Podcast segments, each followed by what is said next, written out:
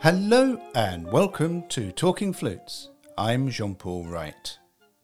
For the next few weeks, we're going to be taking the opportunity to look back at some of our favourite pods, some of which are a long way back in our catalogue.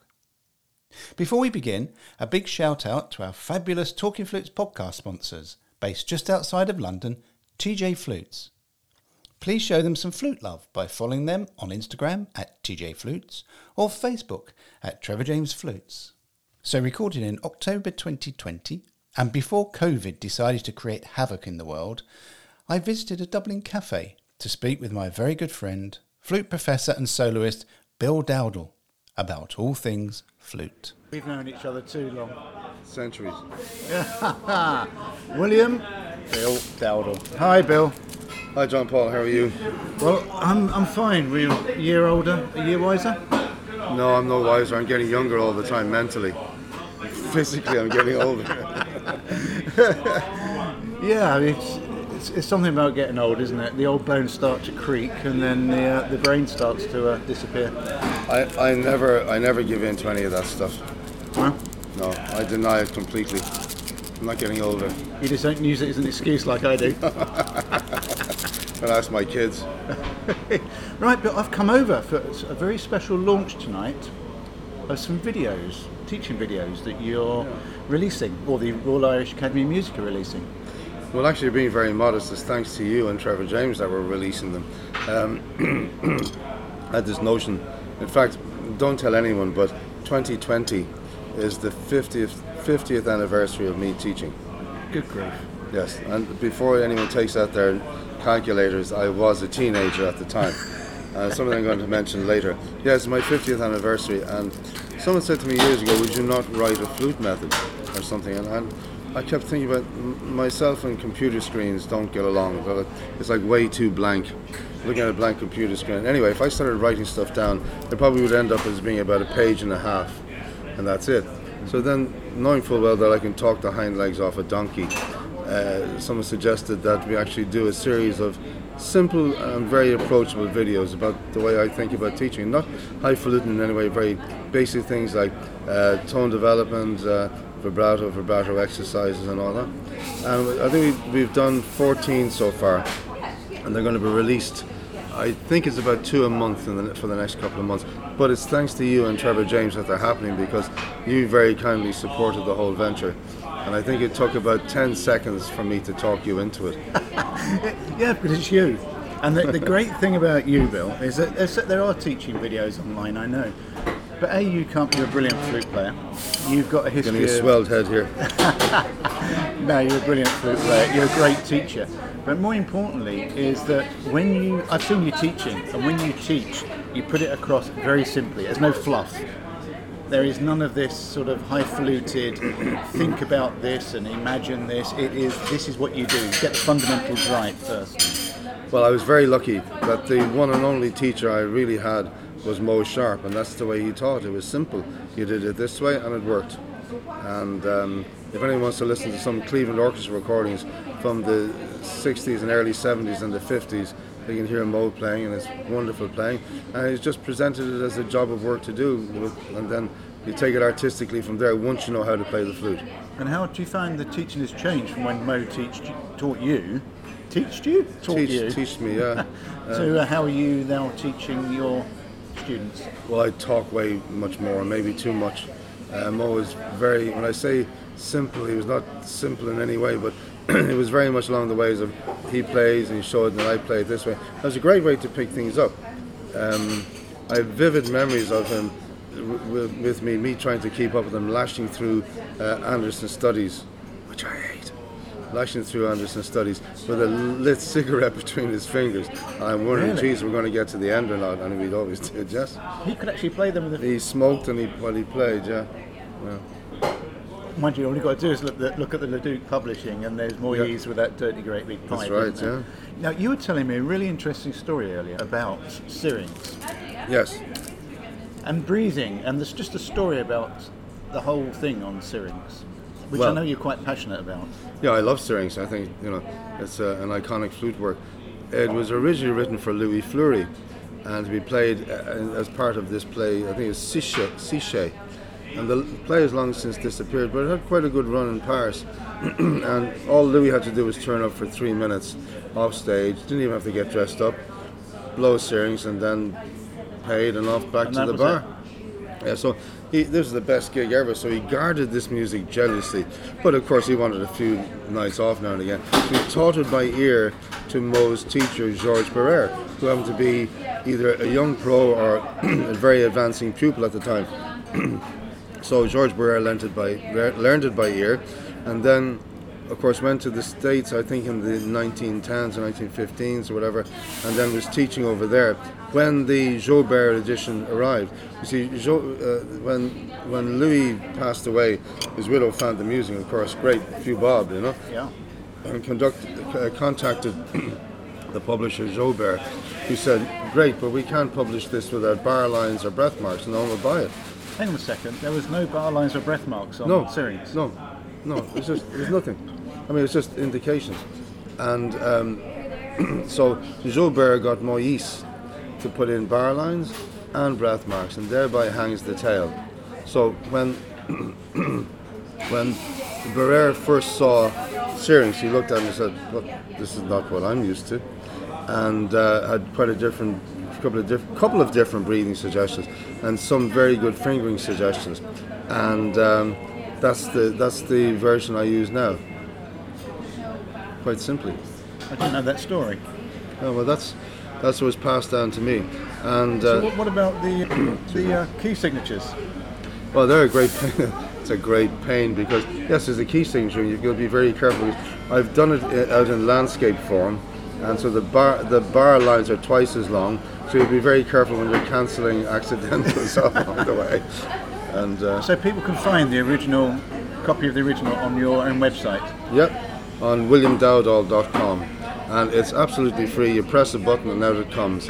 Now, the printing quality now has to be upgraded, so you have to drag it into the 21st century, but you'll see the gist of the, the, the whole thing. And so, some very nice fingerings in there as well for different colours, harmonics and all that stuff. So when you hear Syrinx, how often do you hear the original played? The way that Well- you thought that you think the original I- was played. I think a lot of people play it really well. I don't think, and a lot of very good flute players take no note of the, take no notion of the bar lines themselves. They, a lot of good players don't make the bar lines brick walls like we shouldn't anyway.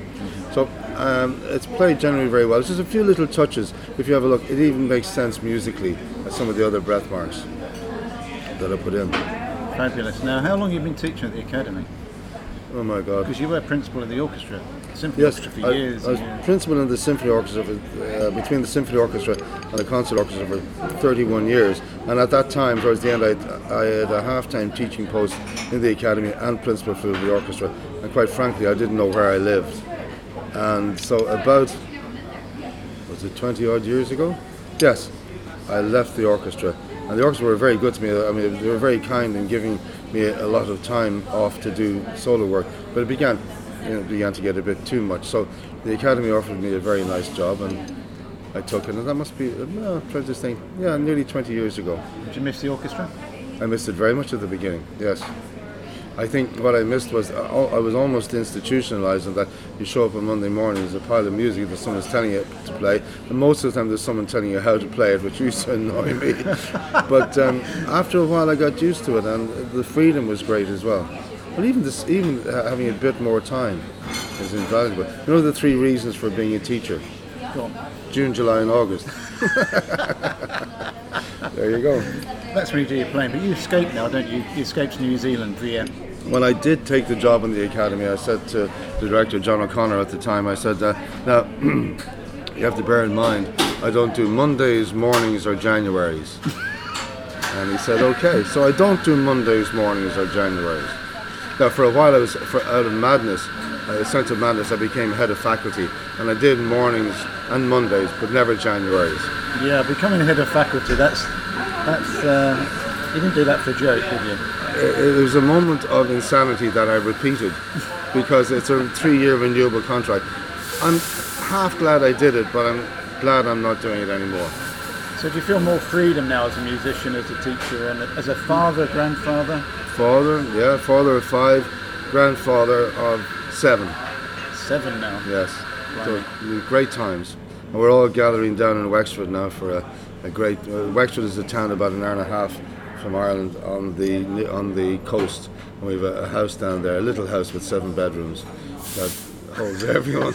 and and this is important: a bar, and a pool table, and a foosball machine, and a dartboard, all in all in a, a, a, a what do you call it, a, a, a wing a wing of the house is just A bar. the bar. Of course. With tap? Yes, but then we come along with the keg, and 15, 20 minutes later, we have nice cold beer on draft. This could only happen in Ireland, couldn't it? Well, of course, what else would you do? The thing is, everybody's musicians. Everybody, all your children play play instruments. We're very lucky, yes. I mean, I mean, they they have good lives. I mean, mu- a musician's life is not an easy life. I sometimes look at them and say, no, I don't want to use the expression real job, but when I see how hard they work for very little return, I sometimes think, but they're, they're happy and they're fulfilled, which I think is the main thing in life is, is fulfillment. The other money thing, it becomes digits in a bank account and it's meaningless. My grandmother used to say, the shroud has no pockets. But when you think how important music is, um, I read a great post the other day which says when you get married, you have music. Uh, to make you feel more emotional, you have music. When you die, you have music. Yeah, When you make love, sometimes you have music. right. When you're happy, you listen to music. When you're sad, in fact, all our life is based around music. Yes. And yet, uh, you go around the world, and there's very few governments that are actually investing in music. Well, it's a bit frightening. I mean, I was in Berlin recently, and I was really astounded at how much music is going on there and how much mu- music is government supported. Really, in Germany. Incredible. You go along to the Philharmonic, and uh, on Tuesday lunchtime, which is free, you'll get members of the Berlin Philharmonic playing wonderful chamber music, and about a thousand people are gathered in the foyer to listen. I'll tell you a story about we were there, as I said a couple of weeks ago. My cousin, who's a very good, very good writer, said, "I can't believe you haven't been to Berlin yet." So we went over there. and We went over there for about nine days. Uh, of course, you know, I've got to see the Berlin Philharmonic sold out. Zubin Mehta conducting. Now, to put Zubin Mehta into context, he was principal conductor of the New York Phil when I was a student. so this man is still Yeah. still knocking around. Sold out, and even the night before, a couple of tickets popped up on, on their website, 106 euros each. Oh yeah, we'll go for it. Bang, they were gone. So I said, like on the Thursday, I said, let's go along to the box office about 10 or 15 minutes early and queue up and see what happens. So there's a queue already there. So we get to the top of the queue like little kids. Any tickets out? Oh yes, we're putting extra seats out on the stage. The what? Wow. So I was, I was nearly as close to the timpanist as you as I am uh, to you. not great. And I sat. Oh no, it was, it was great. I was sat there, and it was it was rapturous and wonderful playing. He was one, the, the, the, the commitment of the playing of the orchestra, and the collegiality of it. You think all these fellas, fellas and women, and a lot of women in it now are under huge pressure. They all came out. They all shook each other's hand. They shook each other's hands beforehand and afterwards, and they joked. And the bass section was something else. I thought they they might they must have fed them raw meat at the interval. They were just incredible. So they weren't. Oh, they weren't. They were typical brass section of an orchestra. Oh no, the bass Oh, section. the, sorry, the bass section. They're not The messing. They're not messing around, do they? Oh, well, they weren't messing, but they were just so carried away with the music. They, it was like it was just an engine from the back of the orchestra. The brass section were wonderfully refined. That's the Berlin Phil. Yeah. I mean, how often do you get to an orchestra where the brass section refined, eh? Well, I was very lucky in the in the in the sixties and seventies, uh, growing up in Cleveland, uh, with the Cleveland Orchestra under George Szell, and that was some refinement, uh, wonderful refinement and beautiful playing. Yeah, because in those days you had the famous Chicago brass, didn't you? Well, we used to listen to Chicago brass and, and Cleveland woodwind. So what what do you aim to do more with it? These videos are really good, and I think they are going to open some eyes, and we'll provide some links at the end of this podcast for people to find them. But how can you take them forward? Well, what I don't really deal with, I began to touch on phrasing at the very end of them, but mainly in a very basic way.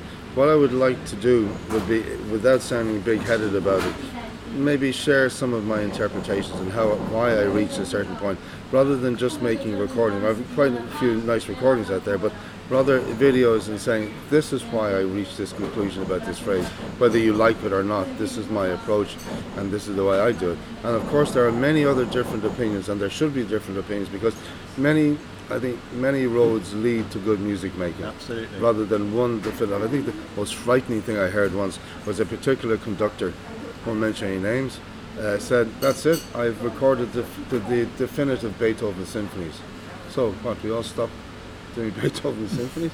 So there are many different roads. So I'd like to, in a humble way, show maybe the likes of Syrinx and maybe some Bach and how I arrive at certain conclusions, and maybe demonstrate some of them. So what do you do? Play it through and then chunk it and explain what you're doing, what you're thinking. Yeah, I, I, I might even do it the other way round. Chunk it first. So yeah, do do a little bit, explain, then then play it through and see if I've achieved what I've set out. No, it's really true because sometimes you, oops, that didn't work too well. I think we have to be very honest with each other as well.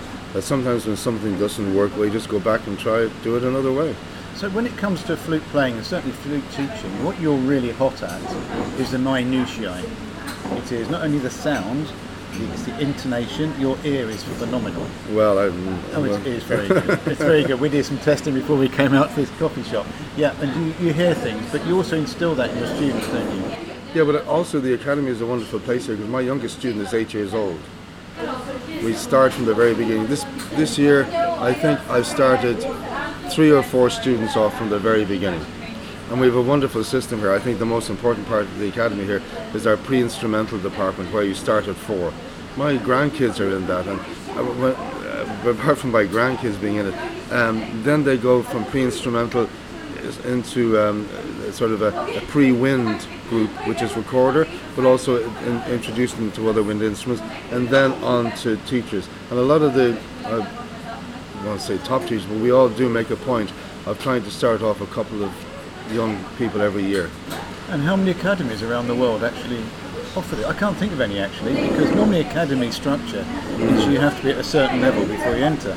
You seem to cater for everybody. We try to cater for everyone, but it, it's not a weakness. I think it's a strength. I think we have to be mindful that there's no real music education system in this country. I think there are wonderful people in, in hot spots around the country doing it, but there isn't the level of general music music teaching in this country. That's why I'm very keen about these videos. They should hopefully provide a bit of support to other teachers that would like to look at vibrato and stuff like that. Do you find it very Dublin centric then, music? Yes, along with Cork. Yeah. Now, Cork is a very fine school as well, and I think we want to get out with these videos, and I think the follow-up for these vi- videos will, will be workshops Yes. to- to do workshops. And I'm, I'm sort of, a, I use the word lightly. I'm sort of a socialist, and I think, I think um, education should be as, as costless as possible, as free as possible. That's why, thanks to you and TJ, these videos are free, absolutely and utterly free to watch. Wait, can't beat that, can you? Anything Well- that's free, go for it. All I can do is pay people to watch them then after that. So it's utterly free. So, Bill, who's your favourite Irish flute player? My favourite what? So it's getting noisy It is. Favourite Irish flute player? of Irish flute. Yeah. Uh, Matt Molloy. Absolutely. Now, there are a couple of others coming along Oh, now, but yeah, but I mean, I'm not. There's a young, well, youngish fellow, To- Tom Durley, who's a great player. Now he's he was in an Irish group. He's a very good. He's got a, a so, I hate the word classical, but he's been sort of classical side. But he's a great young, well, young. But he's in his 40s now. Uh, flute player, up and coming. But he's mainly he's, he's teaching. He's school teacher, but then uh, Irish music on the side. And if everyone anyone is in Dublin and they, they're looking for some real trad music, Yeah. they should hop along to Hughes's pub on Chancery Street on a Saturday evening, and they have a they, people just gather for a session. Some nights it might be not the best, and some other nights you it's just you've got world class. I remember years and years ago you took me there. Right. I wasn't. I think I was ill the night, the morning, or during the night. Well, you were very lightweight. You just didn't finish your second pint, which is a disgrace. But it is. It's just people just come up and they just start playing, don't they? yeah, just join in. Yeah, that's real. That's real community music. real traditional music. We'll just join in and play, yeah. And it doesn't matter how good you are or how. No, they only have a fear of bodhrán players. Let me explain what a bodhrán is. It's spelled B O D H R I N, but it's spelled baron. It's it's a sort of a drum played with a, a two-handed, two-headed stick, and if it's not played with absolute sensitivity, it's it's, it's horror. In fact, there's a joke: is what, what's the best way to play a bodhrán? The answer is with a Stanley knife. I just made enemies of all the bodhrán players in Ireland. So you've, you've really, you haven't really, apart from New Zealand, you haven't really sort of, um, you, you're, very, you're very home shore based, aren't you? Yeah, well, I mean, I've, yeah, I've, You've travelled around the world. I've travelled around the world. I've done a lot of stuff in various places of the world, but I am very home based. Yeah, and I think, I mean, I, love being around family. I don't think I would have been suited to being one of those people who was on the road doing 40 or 50 concerts at a time. I don't think I could have hacked that. And you were never tempted to pop over to London or pop over to America to one of the big, with big orchestras there? No, no, I was always happy to make music in Dublin. Mind you, if someone wants to invite me over to do a bit of teaching or something, I'll gladly hop, hop anywhere, hop on a plane and come back. But I've never, I, I've always been. I think it's possible to make good music wherever you live, and I think it's important that we always develop centres of music making in our own communities. I would totally agree. And one important thing that you do, I know a lot of colleges do, is you're very keen on getting other flute players in to actually give classes. Yes, yeah. Um, I mean, recently we've had uh, Michael Cox over, who was fantastic, Yeah. and he and I got on, on along like a house on fire. And we've had um, there's, there was all, other uh, fellow you mentioned earlier, um, Paul Edmund Davies. Paul Edmund Davies has been over. Wibb has been over a couple of times. In fact, I hope to get Wibb over again next year or this coming academic year.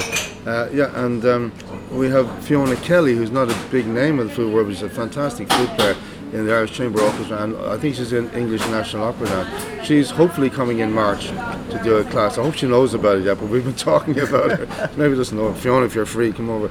And yes, and then of course we have the great Pat Morris, Yes. Piccolo Pat, who comes over twice a year now and does a master class, and she'll be over on the 16th and 17th of December and then again in the following term, and then interspersed with that, our own solo piccolo in the orchestra, Sinead Farrell, who's a pupil of myself and Pat, comes in once a month and does piccolo.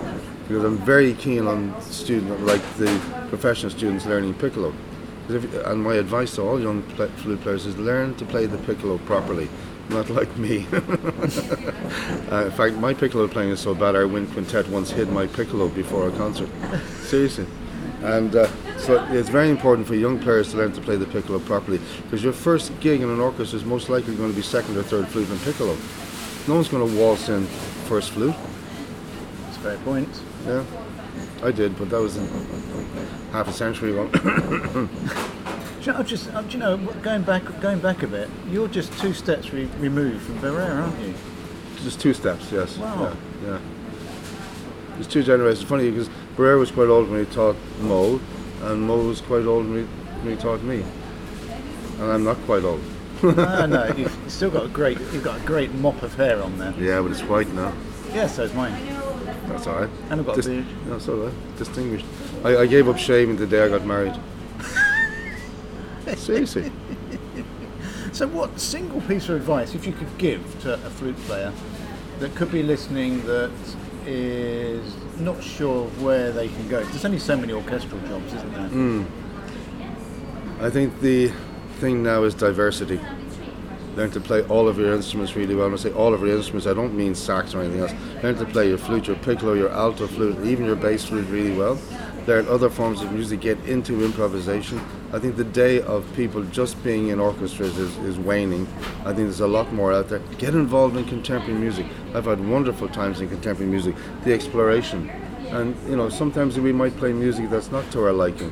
But so what? Look at, look, look at some of the, the amount of rubbish that was written in the 19th century. I mean, how many symphonies did uh, Pierre Ney write? Don't know. Who cares? How many did Beethoven write? Nine. But I think Pierre Ney or someone wrote ten times that amount. So there was always this, you know, you know, there's rubbish and there's two two sorts of music: good music and bad music. no matter what genre it is, and learn to play in different genres as well. And don't be stuck up like me being so-called classical. I mean, my first recording as a teenager, really sad, Mendelssohn Symphony Number Four with the Cleveland Orchestra. That's my first recording when I was 14 or 15. Well, that's not bad, is it? 14 or 15? Yeah, but you know, I, I think the answer is diversity. And my own, my own, the, all the daughters play.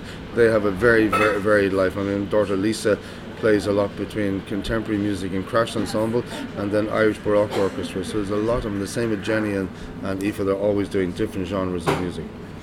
And you love teaching. Oh, absolutely. And I think that is one area people think, oh, if I can't do it, I'll have to teach. Oh, Why flip no. it around? And like you do, you're so passionate about teaching. Well, I think it's also important to have a playing playing life as well. And I think there was a period where I, I didn't teach, and it was in my 30s, and I went through a sort of a phase. Uh, well, I was very busy with a young family. We'd started off the shop, and I was also in the process of sort of relearning what I was doing. And in fact, it's very funny. It actually came back to square one what I was taught in the first place. I just stopped messing around, Yeah. and it, it worked. You know, so. And I think that what a great way to finish. Stop messing around. Hmm. Find out what it is that you want to do. Yeah. If you really are passionate about the instrument, as you say, learn to play it properly. Be passionate. Be emotional with it. Have it as your lover.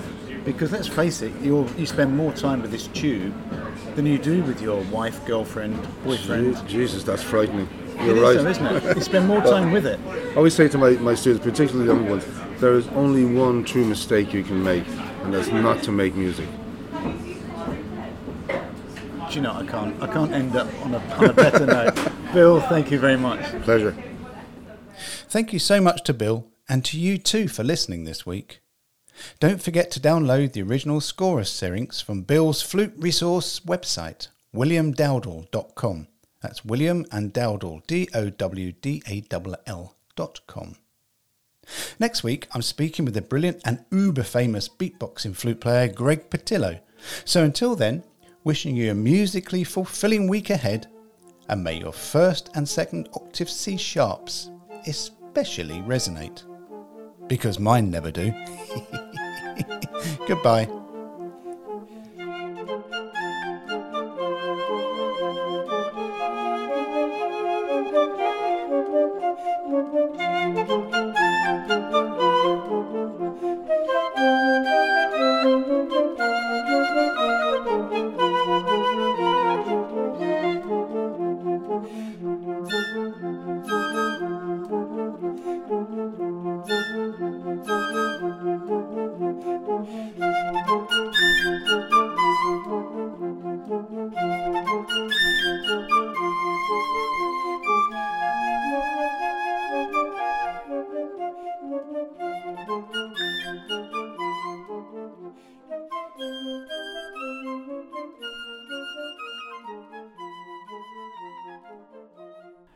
Talking Flutes and Talking Flutes Extra are podcast productions by the Trevor James Flute Company. For more information, visit trevorjamesflutes.com.